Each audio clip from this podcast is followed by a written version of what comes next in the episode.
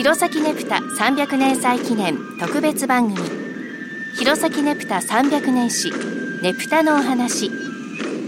この番組では民族研究家の成田聡さんにお話を伺っていきます。成田さんよろしくお願いします。よろしくお願いします。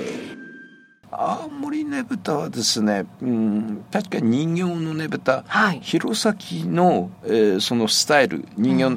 ねぶたのスタイルっていうのが、うん、おそらく明治の頃に確立していくんですけれども、はい、他のところではその弘前ねぶたの形を人形ねぶたですけれども、はい、まあ組ねぶたですね。うん、まあいわば真似をするんですよ、うん、黒石にしても、五所川原にしてもえー、開きというのをつったりこう、うん、おおよそ弘前ただ青森は独自の形をだんだん作り上げていくっていう、はい、えー、そんな気がするんですね。はい青森型とまあいわば言えるような、はい、えー、形式になっていく。うん。でその運行の様子も先ほど言った羽とだとか、はい、それから林も少しリズム感のある、はい、踊りやすいようなリズム感を取り入れたりですね、まあ見せるショー。まあ見せ物としてどんどんどんどん進化していったのが青森ねぶただと私は思ってます、ね、今もやはり全国各地世界各地から観光客が訪れる祭りと、はい、とにかく見せるために、はい、どうしたら芽生えがいいか、うん、どうしたら感動を与えられるかということを重点的に、えー、行ってきた。それも観光に結びつくような形でやってきたのが、青森のねぶただったと思いますね。まあその結果、えー、全国的にもう際立ったねぶた、はい、ね、祭りになってますけれどもですね、それがまあ青森ねぶた簡単に言えばそれ そういう特徴があります。まあでもこの見せていただいている明治24年のねぶた、はい、まあ、ここからどんどんどんどん進化していくということなんですね。そうですね。あの次第次第に人形のを大きくしていったというのも、ね、ちなみにこの24年のねぶたの写真は、はい、これ県内のねぶたの中で一番古い写真です。弘前もあの繊細に合わなかったから、はい、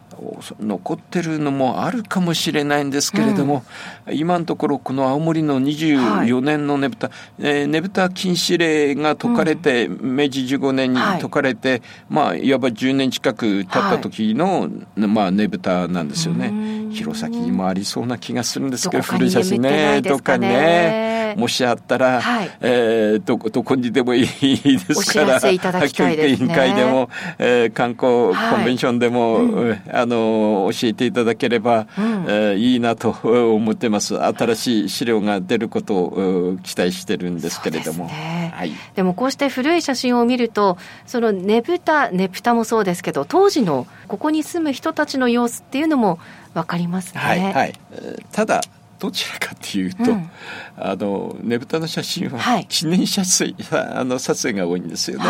でねぶたがあってその前に人がたくさん並んでっていう、うんはい、ななかなか、はい、運行してる場面っていうのはなかなかないから。運行してる人というよりもそうなんです見物客ですね。えあまあ周りに立ってあと運行に関わる人たちの記念写真なんです。なるほど。あ少しこう運行に関わってるんだろうなという服装の方もいれば、はい。はい本当に。いますいます。はい、うん、はい。であのわりかしともう古い時点からもう、はい、あの羽とっていうのが、はい、えー、いたっていうのが分かる。いやこれこれには これにはいなかった。んですけど、はい、明治の末期の明らかにもう仮装したバケットと呼ばれてる人なんかが写ったりしてるんで、もうその頃からもう、青森は結構派手にやってきたんだという。